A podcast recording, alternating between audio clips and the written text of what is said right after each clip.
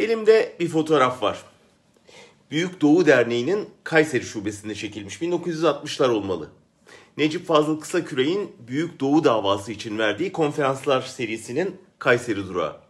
Dönemin genç öğrencileri üstadı ziyarete gitmiş. Ziyaretçiler arasında Kısaküre'nin hemen yanında bu iki tanıdık isim var.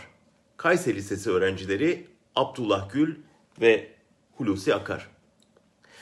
Akar'ın İslamcı hareketlere yakınlığı o yıllarda başlıyor. Sonra AKP döneminin Genelkurmay Başkanlığına ve Erdoğan kabinesinde Milli Savunma Bakanlığına kadar tırmandı biliyorsunuz. Yine biliyorsunuz Akar Ayasofya'nın açılışında namaz kılanlar arasındaydı.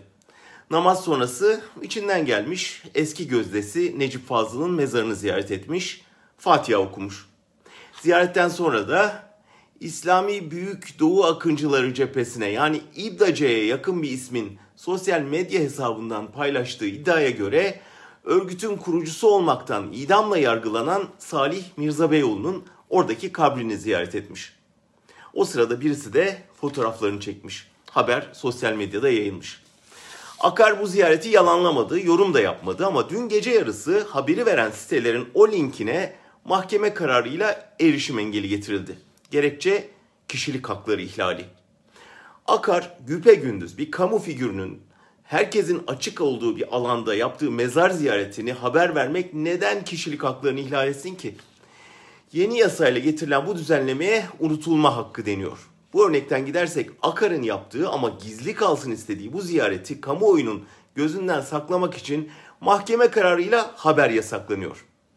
Peki ziyaret unutuluyor mu? Hayır. İşte fotoğraf burada. Yasak kararı sadece merakı kamçılıyor ve daha çok insanın bundan haberdar olmasını sağlıyor. Tıpkı Kral Midas'ın kulakları hikayesinde olduğu gibi. Yasak kararı sayesinde şimdi herkes Akar'ın İbdace liderinin mezarına yaptığı ziyareti konuşuyor. Onların unutulma hakkı varsa bizim de unutturmama sorumluluğumuz var.